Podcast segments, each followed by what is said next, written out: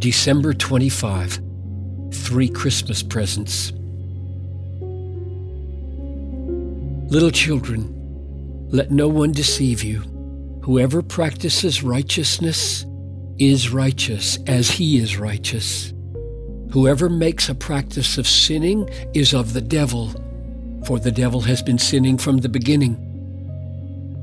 The reason the Son of God appeared was to destroy the works of the devil. My little children, I am writing these things to you so that you may not sin. But if anyone does sin, we have an advocate with the Father, Jesus Christ the righteous. He is the propitiation for our sins, and not for ours only, but also for the sins of the whole world. 1 John 3 7 and 8, and 1 John 2 1 and 2.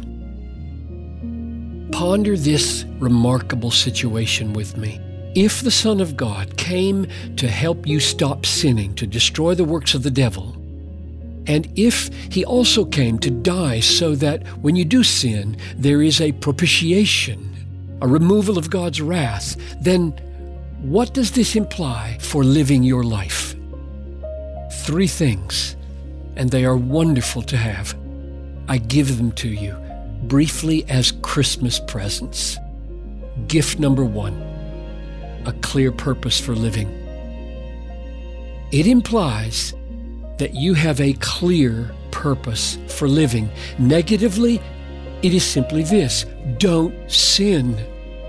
Don't do what dishonors God. I'm writing these things to you so that you may not sin. The reason the Son of God appeared was to destroy the works of the devil. If you ask, can you give us that positively instead of negatively? The answer is yes. It's all summed up in 1 John 3:23. It's a great summary of what John's whole letter requires. Notice the singular commandment.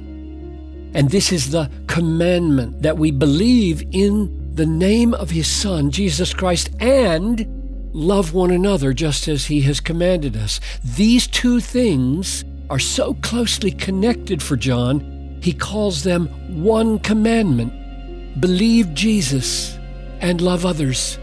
That is your purpose. That is the sum of the Christian life. Trusting Jesus, loving people the way Jesus and his apostles taught us to love. Trust Jesus, love people.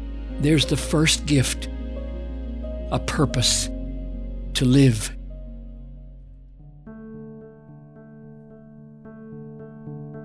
Gift number two hope that our failures will be forgiven.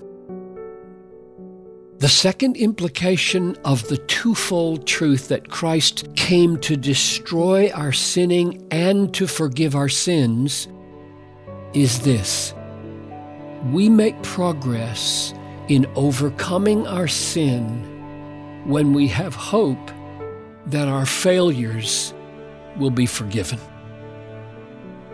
If you don't have hope that God will forgive your failures when you start fighting sin, you give up. Many of you are pondering some changes in the new year because you have fallen into sinful patterns and want out. You want some new patterns of eating, new patterns of entertainment, new patterns of giving, new patterns of relating to your spouse, new patterns of family devotions, new patterns of sleep and exercise, new patterns of courage in witness. But you are struggling, wondering whether it's any use. Well, here's your second Christmas present. Christ not only came to destroy the works of the devil, our sinning, he also came to be an advocate for us because of experiences of failure in our fight. So I plead with you let the fact that failure will not have the last word give you hope to fight. But beware, if you turn the grace of God into license, and say, well, if I can fail and it doesn't matter, then why bother fighting sin? If you say that and mean it and go on acting on it, you are probably not born again and should tremble. But that is not where most of you are. Most of you want to fight sinful patterns in your life. And what God is saying to you is this let Christ's covering of your failure give hope to fight. I write this to you that you may not sin, but if you sin, you have an advocate, Jesus Christ.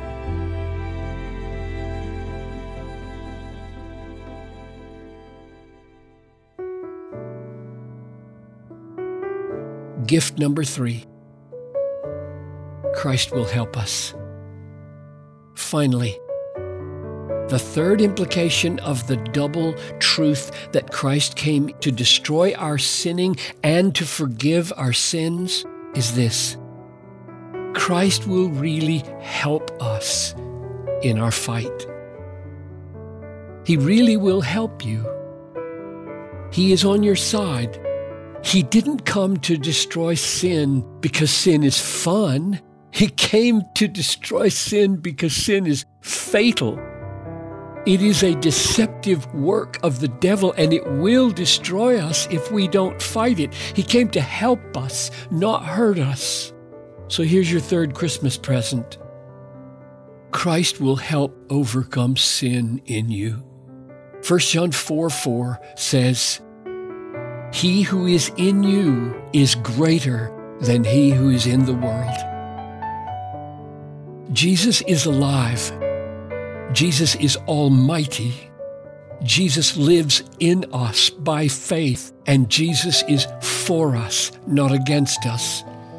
He will help you in your fight with sin in the new year. Trust Him.